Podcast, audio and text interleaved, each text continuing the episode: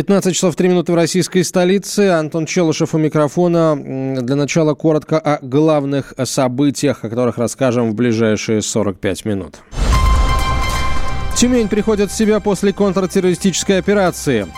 А меча обвинили в экстремизме за репост передачи «Большая разница». Капитана траулера «Норт» объявили в розыск на территории Украины. И родители в Челябинской области пожаловались на учителя-астролога. Далее подробности. Подробности.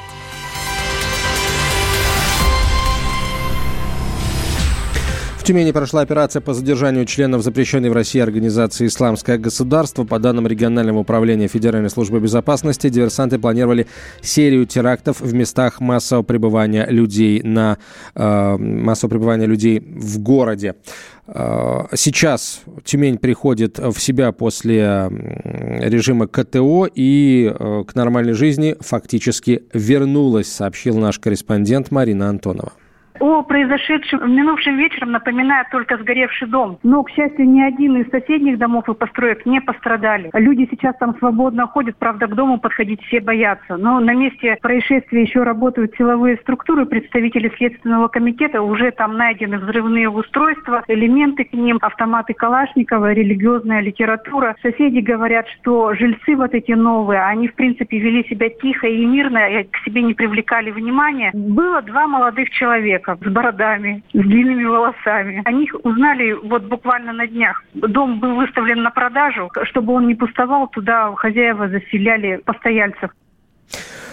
А, режим КТО в Тюмени прокомментировал а, президент Международной ассоциации ветеранов подразделения антитеррора «Альфа» Сергей Гончаров. Он заявил, что такие ячейки могут быть в любом городе страны необходимости и отголоски той победы, военной победы над ИГИЛ, которая одержала Россия, но, к сожалению, пропагандистская ситуация настораживает, и вот эта вербовочная операция, пропаганда ИГИЛ, она накрыла все страны мира, в том числе и Россию. Это первое. И второе, я не исключаю того, что те боевики, которые воевали на стороне ИГИЛ, выходцы из России, они постепенно разными путями возвращаются в Россию и или сами занимаются этой террористической деятельностью, или вербуют своих своих сторонников. На сегодняшний момент я вообще не вижу такого центрального единого центра, как был ИГИЛ. Я думаю, что это ячейки, действительно, два-три человека, а есть выходцы и один. Дорогие наши граждане, если вы заметили что-то, то, что выбивается из общей канвы житейского окружения, то не поленитесь, сообщите сотруднику полиции, там, если хотите, участкового, если можно, просто позвонить 02, и это вы, по крайней мере, спасете или обезопасите даже своей жизни.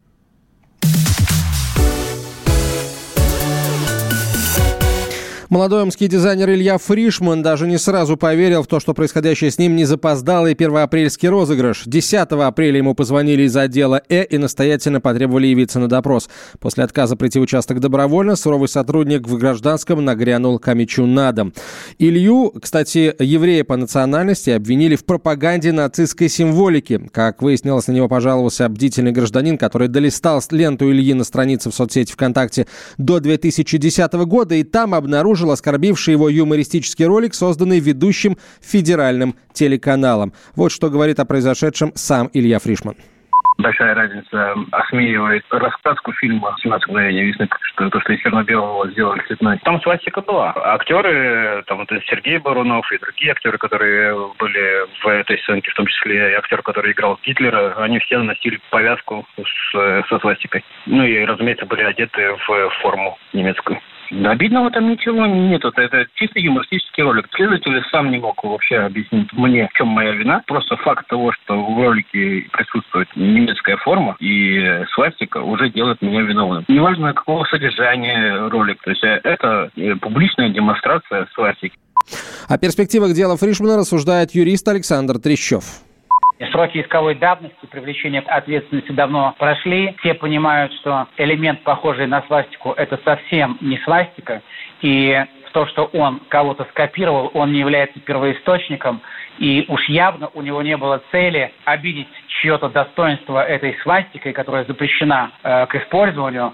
У него были совершенно другие мотивы, а значит нету никакого состава не только преступления, но его в действиях нет ничего противоправного. А вот эти люди, которые лазят по чужим страничкам и потом пишут жалобы, они хотят хайпануть, и в оконцовке что получается? Государство используется проходимцами, которые там или сводят личные счеты, или хотят кому-то насолить, или просто делают это от глупости.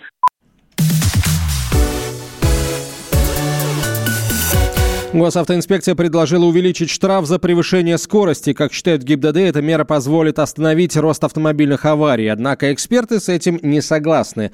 Аргументы обеих сторон выслушал Юрий Кораблев. Ежедневно на дорогах России погибают 50 человек. Все понимают, нужно что-то делать. Чуть ли не каждый день то от различных министерств и ведомств, то от депутатов и общественных организаций звучат предложения о том, как российским водителям жить. Вот, например, Госдума решила ужесточить наказание за аварии, совершенные в нетрезвом виде. В правительстве идею поддержали. В ГИБДД заявили, для того, чтобы остановить рост количества ДТП, связанных с превышением скорости, необходимо в 6 раз увеличить штраф. Сейчас это 500 рублей, предлагают 3000. Прежде чем нарушать, автомобилист задумается, говорит замначальника Центра организации дорожного движения Александр Евсин штрафы за превышение скорости должны быть такими, чтобы люди их замечали и, соответственно, ну, не хотели получать. Очевидно, что 500 рублей, еще с учетом скидки 50% за своевременную уплату, то есть 250 рублей, это не оказывает никакого такого серьезного воздействия. В крупных городах, особенно в Москве, немало дорог, где установлен заниженный скоростной режим. Поэтому до увеличения штрафа необходимо провести тщательную ревизию магистралей, считает координатор «Синих ведерок» Петр Шкуматов. То же самое Дмитровское шоссе, автобан, 10 полос движения, нету пешеходов, это дорога для автомобилей, автомагистраль, в которую вложили много миллиардов рублей, расчетная скорость движения 150 км в час, так вот там установлено ограничение 60 и, собственно, камеры. Поэтому, конечно же, какие-то штрафные меры или реформы можно проводить только в тех случаях, когда действительно на дорогах установлен адекватный скоростной режим. Инициатива ГИБДД увеличить штраф к безопасности дорожного движения отношения не имеет, а носит чисто фискальный характер, подчеркивает председатель движения автомобилистов России Виктор Пахмелкин все, кто более-менее юридически грамотен, понимают, что эффективность наказания определяется не его суровостью, а его неотвратимостью. И сейчас, когда водители знают, что едут на камеры или там поблизости сотрудник госавтоинспекции патрулирует, все едут с разрешенной скоростью. Даже 500 рублей никто платить не хочет, если понимает, что это реально. Госавтоинспекцию заставляет это инициировать правительство, у которому не хватает денег, а брать их хотят не с олигархов, так сказать, не с самых богатых людей, а со среднего класса, к которым относятся практически все либо большинство людей, имеющих автомобили. В госавтоинспекции также заявили, что одновременно с повышением штрафов нужно лишить лихачей права на экономию. Сейчас, если платеж совершается в течение 20 дней, достаточно внести всего половину.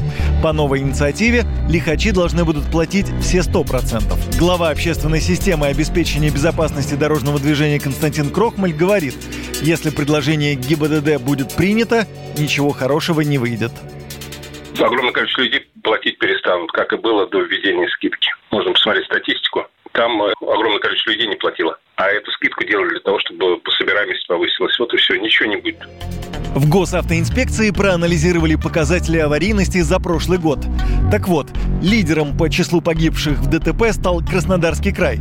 Там жертвами аварий стали 1053 человека. Второе место пришлось на Московскую область, следом идет Ростовская область и Башкирия. Москва, что интересно, только на пятом месте. В 2018-м на дорогах столицы погибли 465 человек. Юрий Кораблев, Радио «Комсомольская правда».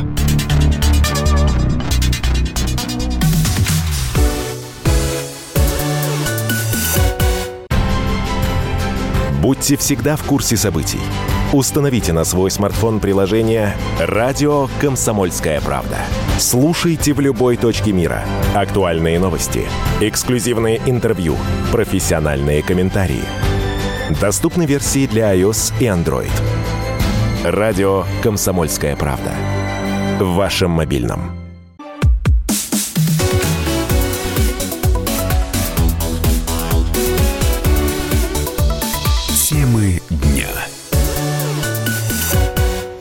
Антон Челышев микрофона. Продолжаем говорить на главные темы уходящей недели. Стало известно о том, что в Роскосмосе и Ростехе похитили более миллиарда 600 миллионов рублей. После прокурорских проверок возбудили уголовные дела.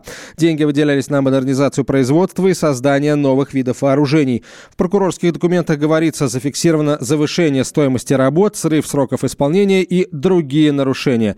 У этой новости могут быть весьма серьезные последствия и, как минимум, кадровые перестановки считает политолог Георгий Бофт. У нас все истории подобного масштаба политические, и все заставляют э, гадать о каких-то межфракционных э, трениях и соперничестве в высших эшелонах власти. В данном случае это не исключение. В равной степени, как в бизнесе можно теперь силами следственных органов оспорить любую сделку на предмет того, завышена цена или не завышена, так и с госструктурами это происходит. Сказать, что в равной степени это может быть как действительно воровство, но в такой же степени это может быть чьют дело уже по политическим мотивам. У Рогозина есть немало противников в высших эшелонах власти. Некоторые считают, что он не на своем месте. И не случайно, как в СМИ, так и в телеграм-каналах периодически появляются сливы насчет Рогозина, что косвенно свидетельствует о том, что вокруг этого поста идет какая-то большая борьба. Оборонзаказ – это лакомый кусок. Вокруг э, оборонзаказа происходят всякие интриги. У Рогозина могут быть неприятности, и вокруг него сгущаются, если не тучи, то какие-то облака. Миллиард шестьсот миллионов – сумма для таких гигантов, как Роскосмос и Ростех, незначительная, и объемы выявленных хищений – это лишь верхушка айсберга, уверен экономист Михаил Делягин. Появляется обычно незначительная часть того, что на самом деле похищается. И скандалов, связанных с хищением в этой сфере, было более чем достаточно. И жалоб было более чем достаточно. И в конце концов, если у вас инженеры в центре Макирьева в МИАСе, который делает ракеты, получают 13 тысяч рублей, ну сейчас может быть 20, и их ищут на эти деньги, совершенно не скрываясь открыто. И при этом на оборону выделяются триллионы, понятно, что если не триллионы, то сотни миллиардов где-то зависают.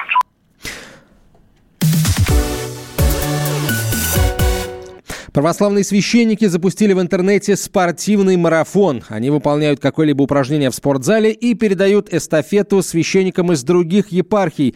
Началась акция в Воронеже и уже докатилась до Сибири. Вадим Алексеев из Новосибирска продолжит тему. Православные батюшки объявили интернет-челлендж. Правила простые. Снимаешь на видео, как занимаешься спортом, заливаешь в интернет и передаешь эстафету следующему. Звучит это примерно так принимаю эстафету от моего друга. Не побоюсь этого слова, самого известного священника и одновременно непобедимого вратаря современности, отца Тимофея Ивашкина из Санкт-Петербурга. Пользуясь случаем, поздравляю священника из Воронежа, отца Алексея Гончарова с присвоением звания мастера спорта России по пару лифтингу. Отче, от всей души поздравляю стане священников мастеров спорта прибыло. Ну а мы с вами тоже сейчас отправимся на тренировку. Сегодня потренируем спину. Спортивных батюшек, как выясняется, много. Есть футболисты, борцы, пауэрлифтеры. Борис Левитан, которого мы только что слышали, между прочим, мастер спорта. Для чего нужна такая акция? Мы должны на все сто процентов отдаваться служению. А когда у тебя тело слабое или грузное, или еще что-то такое, тоже с такой активностью не сможешь служить. Ролики, на которых батюшки с гирями, штангой и футбольным мячом выкладывают в интернет, подписывают хэштегом РПЦ за ЗОЖ. А начал все это Николай Лещенюк из Воронежской епархии.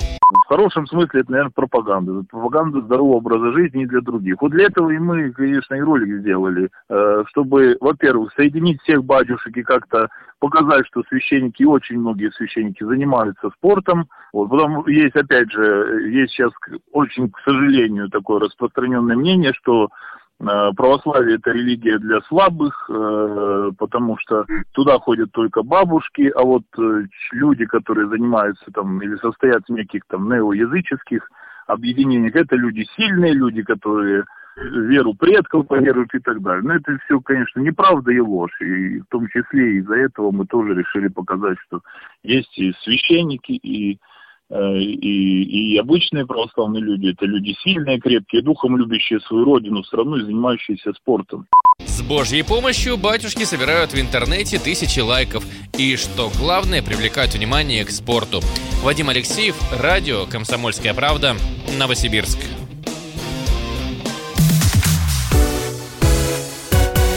Всем привет, я Андрей Нуркин. А я Юлия Нуркина. И мы переехали. Счастью, не на другую радиостанцию, просто на другое время. Простыми словами теперь в эфире по понедельникам, вторникам и средам в 9 вечера по московскому времени.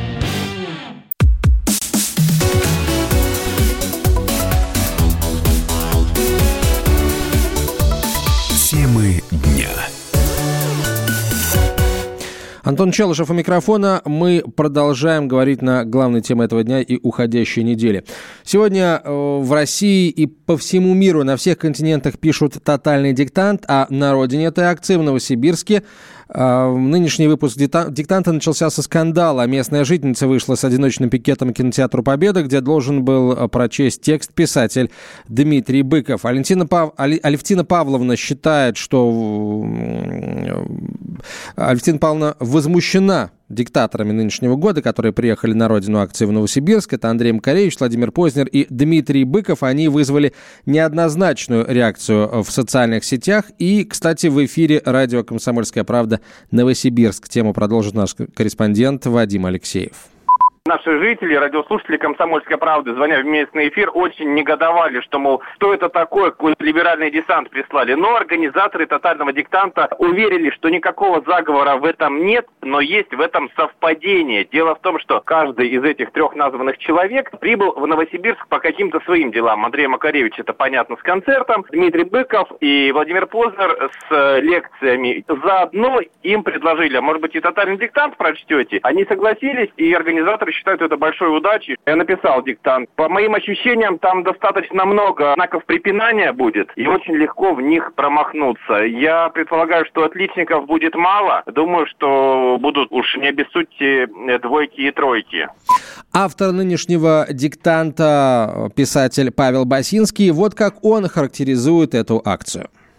Это на самом деле удивительная акция, потому что она, с одной стороны, очень веселая, потому что она возвращает нас в наше школьное детство, когда мы под диктовку учителя русского языка и литературы писали диктанты, потом получали оценки, боялись этих оценок. Если получали пятерку, то счастливые бежали домой. Если получали двойку, то приходили домой понурые. С другой стороны, это очень серьезное культурное дело, потому что не секрет, что грамотность в стране чудовищно упала и продолжает падать. Люди все меньше пишут, люди не пишут писем, люди уже даже электронных писем длинных не пишут. Все сидят в мессенджерах, в инстаграмах. А грамотность необходима, потому что грамотность – это культура. Культура письма – это очень серьезно правильно ли мы излагаем свои мысли и правильно ли их пишем, правильно ли расставляем запятые, ставим ли два «н», где нужно, и одно «н», где нужно, это все не пустяк, потому что эти правила – это культура нашего общения, они нас объединяют. Челябинске разгорается очередной учительский скандал. В поселке Буранный преподавательница начальных классов оставляла в дневниках школьников странные пометки. Родители, выяснив, что это астрологический прогноз, пожаловались в прокуратуру. Подробности у нашего корреспондента Лидии Андреевой. Учительница начальных классов из Челябинской области прославилась в социальных сетях, составляя астропрогнозы в дневниках школьников. Фотографию странички с рекомендациями по совету звезд анонимно выложили в самом популярном магнитогорском паблике соцсети ВКонтакте. На линованной бумаге профессионально ровным учительским почерком выведены числа с подписями «Самые лучшие дни», «Благоприятные дни», «Дни, удачные для операции». Последняя рекомендация связана с тем, что ребенок собирался на плановое хирургическое вмешательство, и педагога об этом предупредили. В комментариях к фото дневника разразилась настоящая буря. В основном пользователи расписывали вред от лженауки астрологии и клеймили учителя за нетрадиционные методы работы. Директор школы «Буранная» Тамара Фролова рассказала корреспонденту комсомолки, что скандальный пост в соцсети встряхнул все руководство учебного заведения. В пятницу, конечно, я была в шоковом состоянии, прочитав все это, потому что в соцсети я не читаю, поэтому для меня это было очень шокирующе. В этот день мы провели как бы свое внутреннее расследование. Эта же запись была сделана по обоюдному согласию с родителями. Я говорила и с мамой, говорила с учителем. В школе официально существует, мы подключены к сети АИС «Сетевой город», и у нас все отмечается там. Все оценки, все записи, которые необходимы. А дневник – это как просто спецсообщение, обратная связь с родителями. Он у нас не обязательный. Правда, вскоре выяснилось, что автор поста разместила фотографию дневника чужого ребенка, не спросив разрешения у родителей. Те потребовали удалить снимок и закрыть тему. Появились и комментарии в защиту учителя. Стало модно ругать учителей. Родители уже не знают, на что еще пожаловаться. Претензии из пальца высасывают. В прогнозе нету агрессии, оскорблений и унижений. По факту публикации заметки к разоблачению школьной астрологии подключилась прокуратура.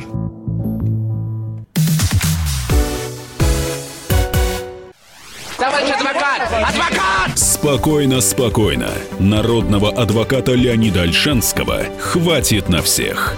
Юридические консультации в прямом эфире. Слушайте и звоните по субботам с 16 часов по московскому времени.